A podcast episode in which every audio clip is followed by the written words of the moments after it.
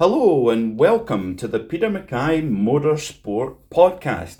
Thank you very much indeed for tuning into this episode. Now, today we're going to go a little bit off piste. Still going to be a motorsport related episode, as always, but today we're going to have a little look into a relevant topic at the moment, which involves um, the global financial industry, one of Britain's most famous um, prestige uh, luxury brands, and what that means for the future of a couple of different categories in motorsport. For those who haven't seen, of course, we are talking about Aston Martin Lagonda, who have gone through, you could say, an up and down time in the last couple of years. So what I wanted to do in this episode was talk a little bit about um, the current the current happenings with Aston Martin and where they stand in terms of global motorsport because there's been a lot of change in the last couple of months um, based on a few um, external uh, factors uh, as as well. So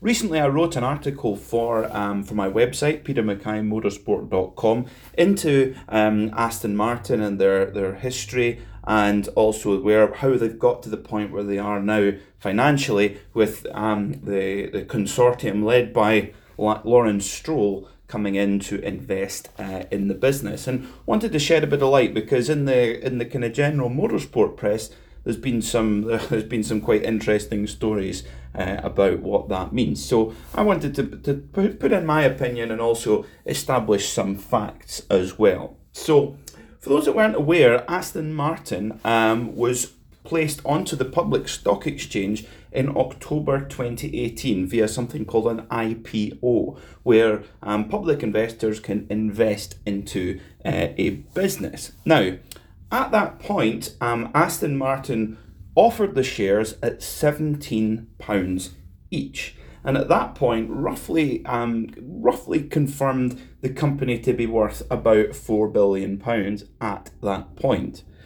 As of today, it's a quite a different situation. Today, on February the twenty first, the shares are sitting at four pounds and one pence. So quite a difference. On the 30th of January, the day before the announcement was made that Lawrence Stroll and his consortium would invest £182 million into Aston Martin, the share price sat at £4.02. On January 31st, when the announcement was made that Lawrence Stroll would be coming in and saving the day, the share price shot up to £4.98, but hardly where it was uh, at the beginning. But we've seen today, for the very first time, the share price drop even lower still than before the, the, the Stroll consortium. Now, Aston Martin uh, in, in early January uh, issued uh, a profits warning to say to warn investors that their earnings would not be as they expected ahead of their complete financial results for 2019 coming out on the 27th of February. So, just about a week's time, we're going to know what sort of position they're in. But when the announcement was made, um, all of the senior management and the senior directors of Aston Martin stated that there was extreme pressure on the liquidity of the business, so they were running short of, of cash flow. Uh, and also um, the very high leverage on the business. So, uh, just back in October 2019, the business had to, or sorry, September 2019, the business borrowed 120 million pounds at an interest rate of 12 percent, which was obviously causing quite a problem.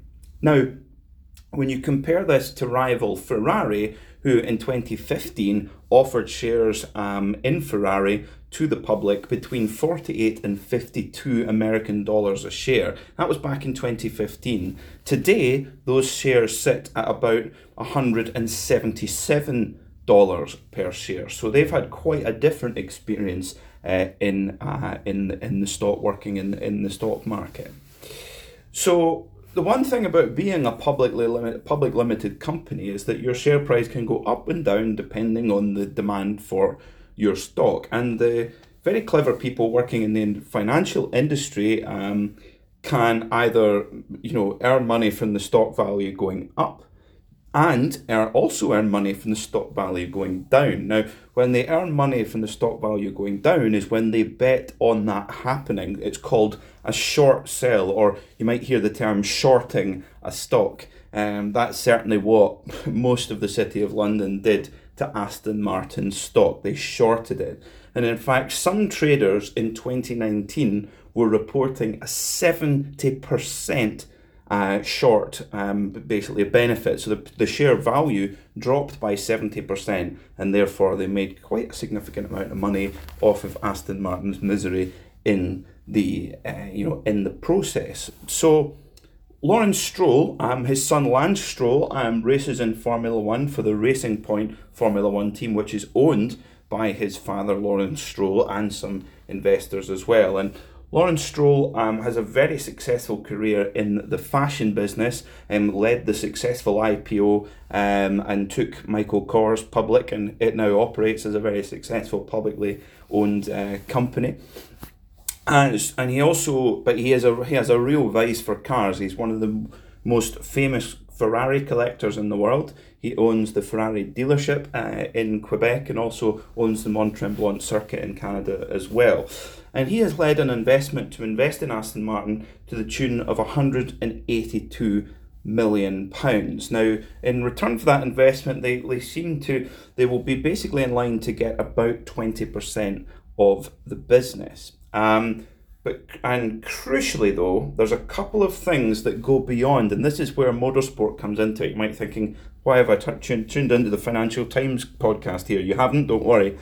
This is where the motorsport part comes in because Lawrence Stroll Consortium, who have bought into the troubling business that is Aston Martin, their, their, eh, their condition of their investment is that the Racing Point Formula One team, which is currently owned by Lawrence Stroll, would then become the Aston Martin Works Formula One team, the factory Formula One team. Now, this is written very, very clearly in their public announcement saying that it was as a condition of the consortium's investment. So, in other words, the investment wasn't happening unless they could uh, unless they could arrange that. Now, of course, the company made the senior management of Aston Martin made it very, very clear that the business was under severe pressure from liquidity, so a real real cash flow, flow problem and very, very high leverage, so high borrowing, high gearing as well. So clearly, Lawrence Stroll and his investors have been able to come in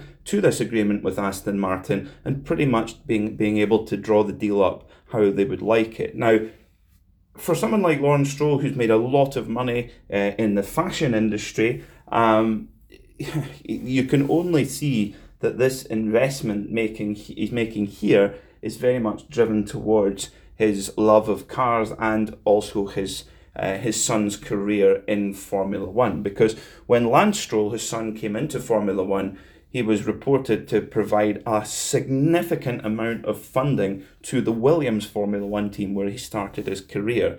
But Lawrence Stroll quickly realised that rather than ploughing in tens of millions of dollars into someone else's Formula One team, you may as well own the Formula One team and you get a little bit of sponsorship money in coming back the way and you have a bit more control over the operations and you can guarantee that your son will be in a drive. Now, and a part of me feels slightly sorry for, for, for Lance Stroll because he's a podium finisher in Formula One and unfortunately he carries around the stigma of having the rich dad. Now, in motorsport, it certainly makes it a lot easier to have the rich dad or, or the rich family, but the money's got to come from somewhere. So if it's not your rich dad, it's going to have to be somebody else's. So you, it's hard to, to blame Lance Stroll for that, but he certainly is in a, a lucky position compared to some of his peers.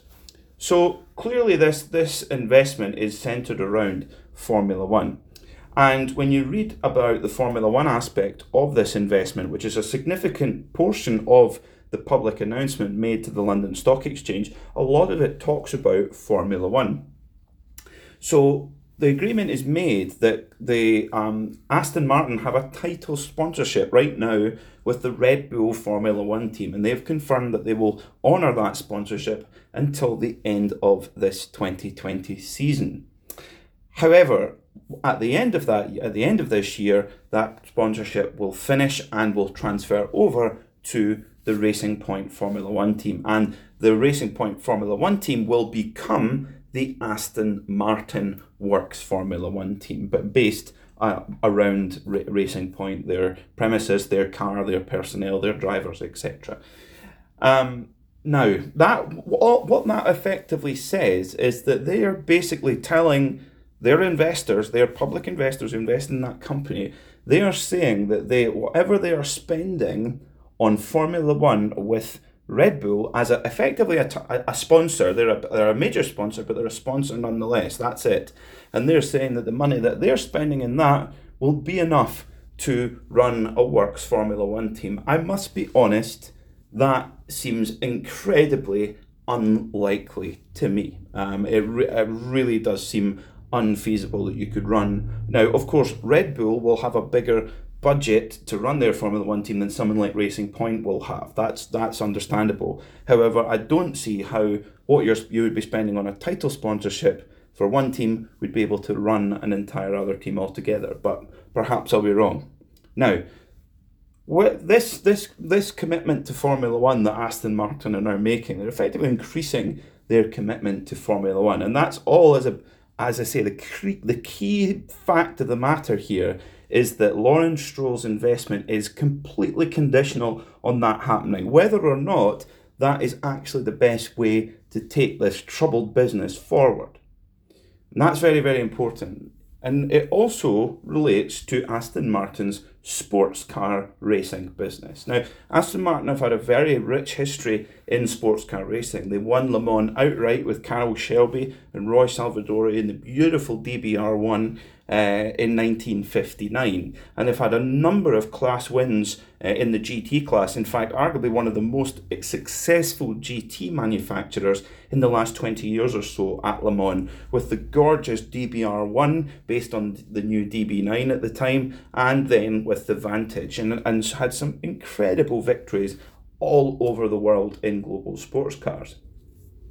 Now, last year at Le Mans in June 2019, Aston Martin announced that they would join the brand new, freshly announced um, Le Mans hypercar regulations. So at Le Mans, uh, the top class at the moment um, within that race is something called LMP1, which stands for Le Mans Prototype Number One. So it's the top class. It's the it's if you've watched Le Mans in the past, it's when you know the Audis the Porsches, the Toyotas, that kind of thing. At the moment, it's mainly Toyota and a couple of privateers. So the ACO, um, who organised the Le Mans 24-hour race, have realised that, that that you know that class needs a change, and hypercar is the new class that they had come up with. Now, the hypercar regulations were a lot broader in terms of what you could bring to the table, but their their idea and their theory was that co- companies that produced very high end hypercars for the road could then bring them to Le Mans, lightly modify them, and enter them into the Le Mans 24 hours, and thus sort of bringing back the days of the McLaren F1 Longtail and the um, Mercedes CLK GTR and um, Porsche 911 GT1, that kind of thing. Um, which of course was short lived, very good, but short lived. And Last year at Le Mans, Toyota and Aston Martin were the two manufacturers to commit to that um, to that program, along with Jim Glickenhaus and his um, his small handmade high performance car business as well. So effectively three manufacturers, but one absolute giant in Toyota, one sort of mid-sized luxury car manufacturer in Aston Martin, and one very small volume hand built um, manufacturer with Glickenhaus as well. And Aston Martin announced that they would take their revolutionary Valkyrie hypercar to race at the very top level in the hypercar class. Now, the Aston Martin Valkyrie, and this is another curious part, the Aston Martin Valkyrie uh, reportedly will cost around two million pounds per vehicle. They're all sold out. Every every uh, customer who's getting one is known for a long time that they were getting one, and they would have to place a significant deposit to secure their place on the list. Now, the Aston Martin Valkyrie road car is tipped to be the most extreme road car ever built.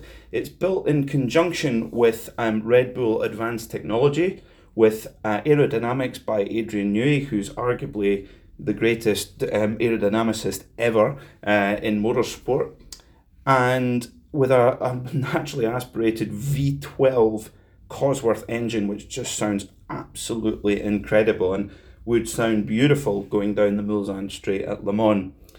Uh, so, in that public announcement, um, stating that the deal with Red Bull Formula One team would be coming to an end, they did state that the relationship with Red Bull Advanced Technologies would stay in place until the Valkyrie project was delivered, which is aimed to be in the second half of 2020. Now, Aston Martin will know at that that project cannot arrive late because if that project is delayed and delayed and delayed, some of these customers may withdraw their deposits. They may be doing that already, and of course, if you have a, quite a number of customers who withdraw their deposit on a two million pound car, you can imagine the effect that that has on the cash flow, which is already a bit of a problem for uh, the business. But this week, Aston Martin announced that they were cancelling their Valkyrie hypercar project for Le Mans for racing. So the road car will be going ahead. The customers will be getting those cars,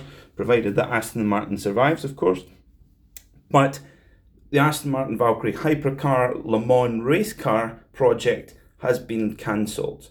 Now, Aston Martin have publicly said that they are blaming um, the, the ACO, the organisers of the Le Mans 24 Hours and the World Endurance Championship, and IMSA, which is the uh, American uh, equivalent, it's the American Sports Car Championship, for lack of a better expression.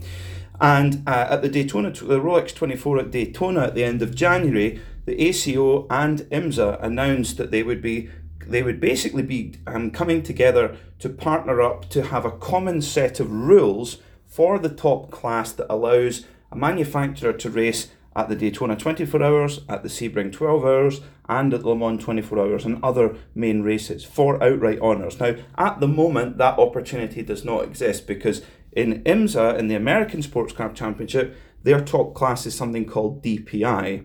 And in uh, at Le Mans and the World Endurance Championship in Europe, that is called LMP1. The two the two formulas don't match up at, the, at this moment in time, and it's become clear over the last couple of years with the difficulties in um, the automotive industry that, that that convergence needs to happen to allow manufacturers to get better value out of their um, out of their programs. Now, what they came up with is something called LMDH, which is what it's being called at the moment. And basically, the idea is that you can order uh, a normal spec um, prototype race car chassis. You put your own engine in it, and there is a small spec supplied hybrid power unit to supplement that as well. And then you can design the bodywork to look like your road cars. And the idea is to keep the cost down and being able to balance the performance levels as they currently do uh, in, in IMSA in the DPI class uh, as well. So the idea is much lower cost, um, but still high speed, dramatic, and relevant technologies, crucially. Now, the initial response has been very good. We haven't heard any um, firm, um, firm uh, uh, confirmed uh, projects yet, but it is expected that once the technical regulations are completely confirmed at Sebring at the middle of March, that we will see a lot of manufacturers committing to LMDH.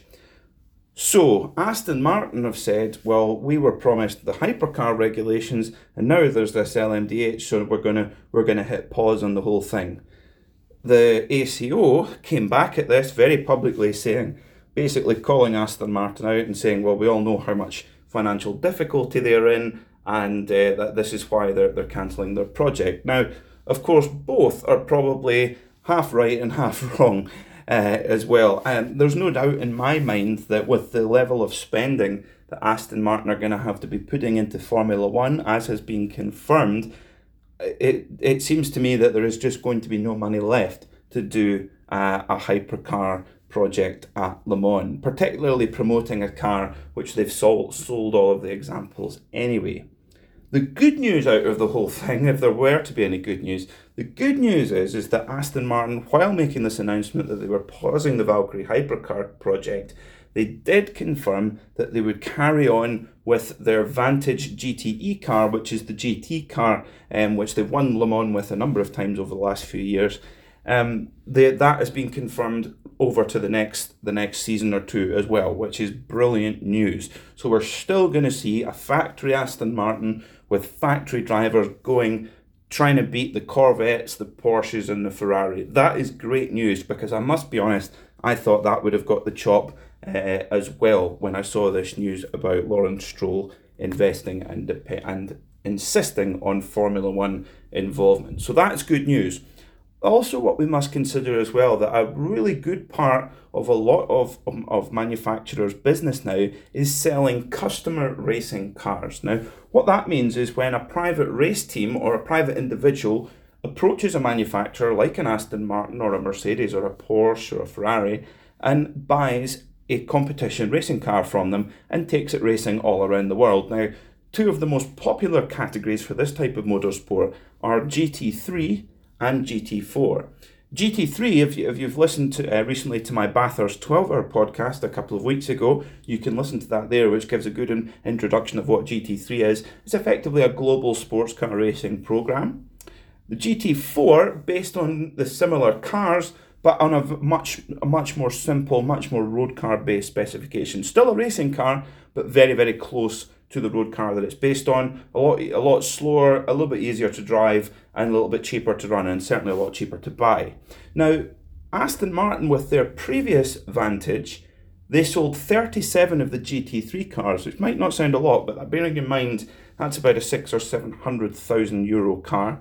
The GT4 car, they sold 124 examples of those. So, and with a GT4 car, it'd be about 250 to 300,000. So, not insignificant amount of money. Now, it's also worth considering that with the previous Aston Martin Vantage, the GT3 and the GT4 classes were not really into their really into their stride in terms of um, participation, but they are now. And now we're on to the new version of the Vantage. Let's go back to that public announcement um, that Aston Martin made, because what they stated was is that the sales of the new Vantage model have been very, very disappointing, and that's something that they need to relaunch and and revive because it has been very, very disappointing for the firm. Certainly, going sports car racing is one way to prove that the car is a winning product, and that's great that they've kept on their their GTE Pro Le Mans World Sports Car um, assault for that. But the customer racing aspect will be really, really important because if you know a lot of their Aston Martin's racing customers who buy GT3 cars from them, you know, we had a couple of Aston Martin Vantage GT3s at Daytona.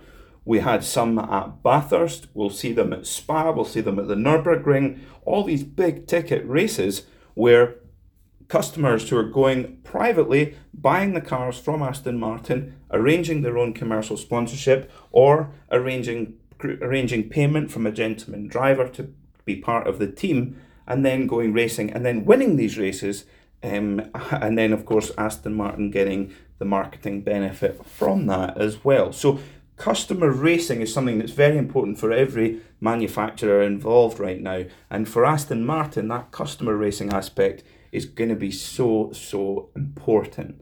Um, and pairing up with their partners Prodrive just down the road um, in Banbury, just only 10 or 15 miles from the Aston Martin factory, who have such a great global reputation in motorsport, that's going to be vital for the team going forward.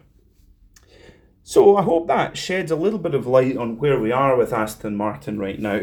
I think every real motorsport fan would love to see Aston Martin flourish as a, a road car brand. They've always made beautiful road cars that very, you know, emotionally driven um, road cars that look beautiful, they sound beautiful, they're very, very fast cars. I mean, it's James Bond's car, for goodness sake. So I think everybody really wants to see Aston Martin do well.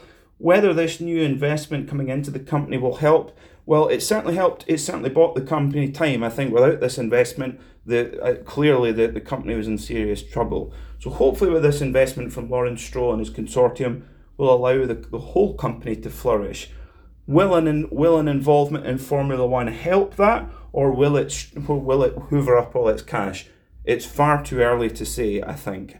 I really, really hope I'm wrong, but I, I think it's going to be a very cash hungry thing to go into Formula One at this stage with the business. But I re- as I say, I really hope I'm wrong. We'd love to see Aston Martin come into Formula One and do do really really well, and in turn bring along the road car business behind. So let's wait and see. It's sad news we're not going to see the Valkyrie at Le Mans. In fact, that's a real crying shame because everyone was really excited for that. But good news is they're still going to be in GT racing. We're still going to see the rumbling Aston Martin Vantage GT with Darren Turner, um, Ross Gunn, Nicki Thiim, Marco Sorensen going for to try and beat those Ferraris and beat those Porsches uh, and, and, and the likes as, as well. So, not all doom and gloom, but hopefully, this podcast has given you a little bit of background information into what's happening at Aston Martin and what we might see in the future. If there's any, any questions you have uh, about this particular topic, please do get in touch um, via uh, my Twitter, which is at Mackay Podcast, or via my website contact page, which is petermackaymotorsport.com. I really appreciate you taking the time to listen to this episode and look forward to speaking to you again very soon.